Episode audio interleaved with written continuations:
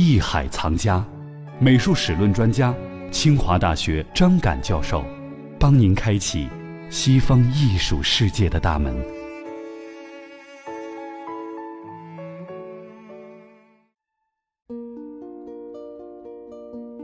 好，欢迎朋友们继续来关注我们的《艺海藏家》，我是永峰。今天呢，我们还是继续跟随清华美院史论系主任张敢教授了解中世纪美术。那么之前呢，我们了解了中世纪美术当中重要的三个时期：早期中世纪、罗马式时期和哥特式时期。在早期中世纪呢，除了有加洛林文艺复兴，另外呢，在这一阶段还有奥托帝国的文化繁荣。当时，奥托王朝的目的是恢复查理曼建立的加洛林帝国，以及复兴加洛林美术，甚至复兴古代罗马帝国的传统。所以，他们对艺术的复兴投入了极大的力量。那么，在这一时期，艺术呈现什么样的风格呢？好，接下来有请张刚老师继续为我们讲述。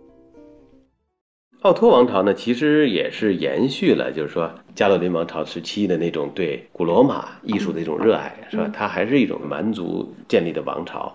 然后呢，但是他对古罗马艺术还是个充满的这个渴望的，所以在他们作品里面呢，也开始呢，一个是整个的王朝也是开始要吸收一些古罗马的文化啊，开始做这样的一些工作。然后呢，另外呢，也慢慢的形成了自己的一些艺术特点。这一时期看到了有这样的一个雕塑哈，杰罗十字架，这是一种什么样的表现风格呢？杰洛十字架呢，在这里面呢，有一种写实的这种风格开始出现了。嗯，怎么可以看得出来呢？比如说耶稣基督，过去我们看到那个十字架呢，之前我们可以看过一本这个书的封面上有一个耶稣基督，他钉在十字架上受难。嗯，但是那个呢，我们看不到那个耶稣的身体，真的是一个比如说受难的身体，死去的一个尸体挂在十字架上，然后他有双手要承载的这个身体的重量下坠的那种感觉。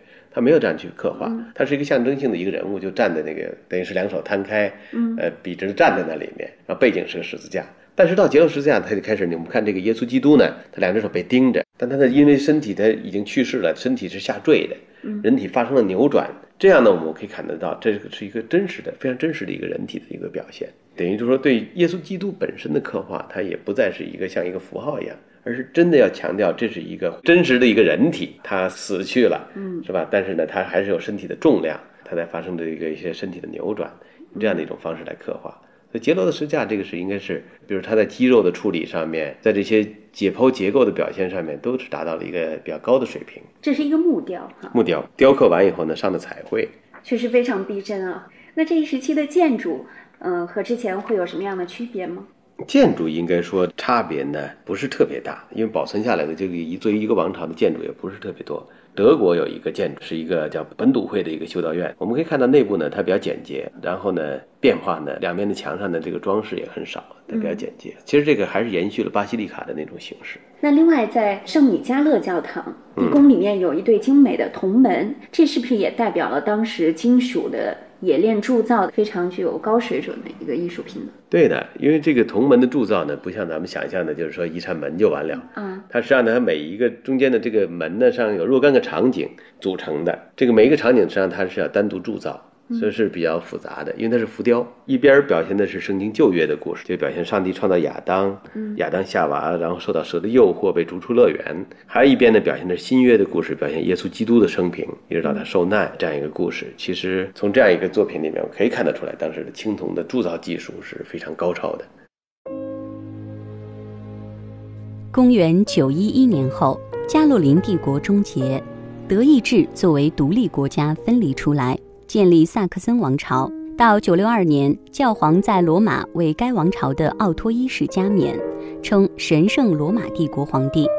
奥托美术继承了加洛林美术的艺术传统，也间接地受到拜占庭影响，从而发展出一种肃穆宏大的风格，形成艺术上又一次复兴。奥托美术以其独特的风格，预示了罗马式风格的到来。在讲到加洛林王朝的美术特点的时候，我们讲到了加洛林的文艺复兴，其实是对古罗马的文艺的一种复兴。我们接下来要讲到的罗马式的美术，它和那一次的复兴有什么样的关联吗？应该说它没有直接的关联。啊，罗马式美术呢，它跟这个当时的朝圣活动有关。嗯，因为在这个时期呢，欧洲人的这个宗教热情呢开始升高。有一个原因是因为当时大家对这个千年期的这个崇拜，到公元前一千年，大家认为世界末日就到了，就到那个时期呢，大家几乎说算了，也什么也别干了，就等着吧，等死吧。所以呢，很多大型的建筑都停滞了。就到了千年以后，发现没事儿，于是人们又重新燃起了生活的热情，也开始大规模的朝圣活动也开始了。大家一个是去西班牙，另外有去罗马，还有人去耶路撒冷，不同的地方去朝圣。在这个朝圣的过程中，这种大规模的朝圣呢，往往是成群结队的人去。那在途中就要休息，休息呢一般呢去哪儿休息呢？你就要通常会去教堂。这个时候呢，就建了很多大规模的教堂，内部的尺寸很大，容纳很多人。在这样一个情况下呢，就是说所谓的罗马式的建筑慢慢慢慢的开始兴起来。这种建筑呢，它体量巨大，然后呢，因为当时的这个战乱还有，所以这些建筑呢，有的时候盖的呢，它有点像堡垒，比较坚固，它怕人这个比如进攻袭击，是吧？易守难攻啊。对，有这个城堡的这个功能在里面，柱子也比较粗壮。那像这一时期，我们比较熟悉的可能就是比萨大教堂，是吧？对，比萨大教堂是一个典型的罗马式建筑，当然它更有名的就是边上有个斜塔。对，它这斜塔好像是因为当时的地基不牢，是吧？呃，对，地基不稳，盖着盖着它就斜了。嗯，呃，等于就是越来越斜。到后来呢，这个据说是有一些建筑师呢，他解决了地基的问题，啊，就是能够让它稳固住，现在就倾斜到这个角度，不再歪了。据说有一个中国的建筑师还说能够给你正过来，后来比萨人说不要正了，你正过来这个没人来了，是吧？人来就看这斜塔。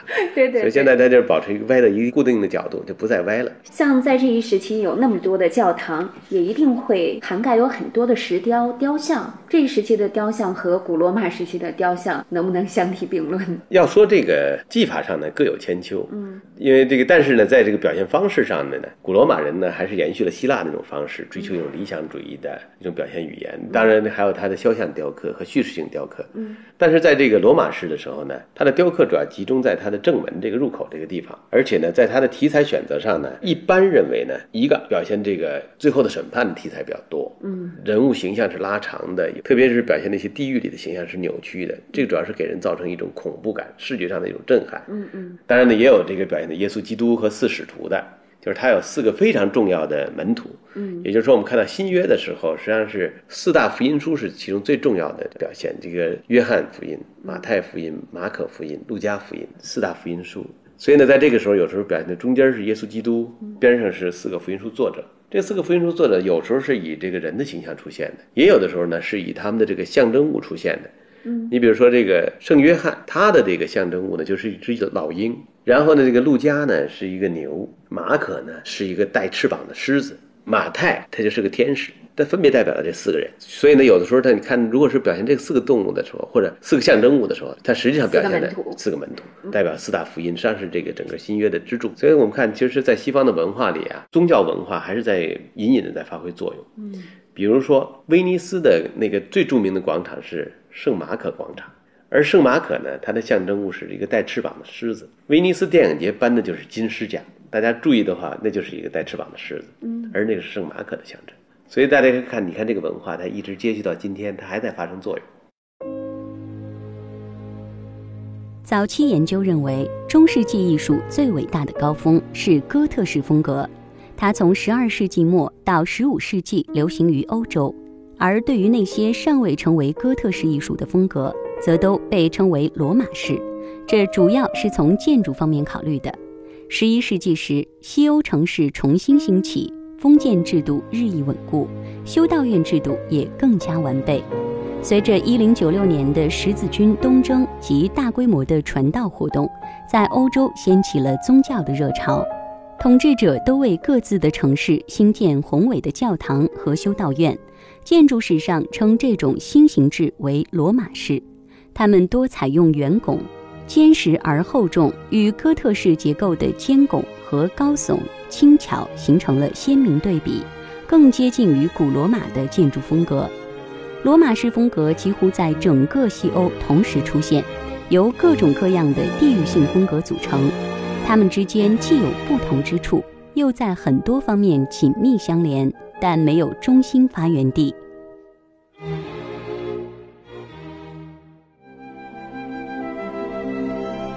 如果你对西方古典艺术深感兴趣，就请继续跟随张侃老师一同探索吧。